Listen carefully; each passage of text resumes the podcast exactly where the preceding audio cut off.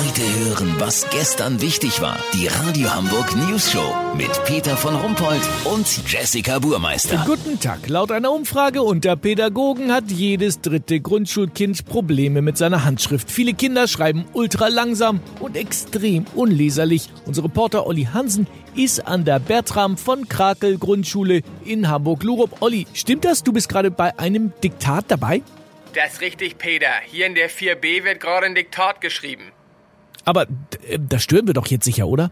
Tut dir nicht. Wie du hörst, hörst du nix. Aber bei einem Diktat äh, diktiert der Lehrer denn da nicht? Doch, Peter, aber die Pausen zwischen den Wörtern sind eben deutlich länger geworden in den letzten Jahren. Die Lehrerin Frau Wiedemann muss allerhöchstens in einer Viertelstunde das nächste Wort vorlesen. So lang sind die Kinder hier noch beschäftigt. Ich stehe hier bei Torben Henrik. Bislang wurde Ostern wollen wir diktiert. Drei Worte. Torben, bist du schon fertig? Nee? Hast du das erste Wort Ostern denn schon? Ja? Zeig mal. Oha, was ist das denn? Ne Eule? Nee? Das soll der Buchstabe O sein? Oha.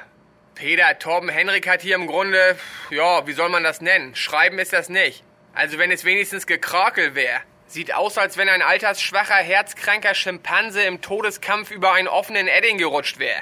Da schreib ich nach 15 Bier im Büdels auf dem Bierdeckel meine Knobelergebnisse leserlicher. Weißt, wie ich mein? Was denn, Torben?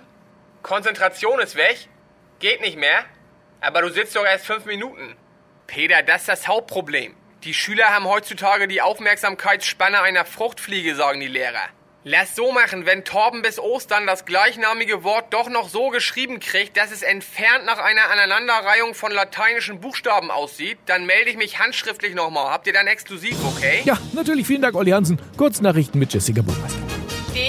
Taxigewerbe nimmt Wettbewerb mit neuen Konkurrenzunternehmen an. Wir sind zukunftsfähig und setzen auf Fahrpreiserhöhungen, muffelige Fahrer und Umwege. Das sagte ein Sprecher des VID, des Verbandes ignoranter Droschkenfahrer.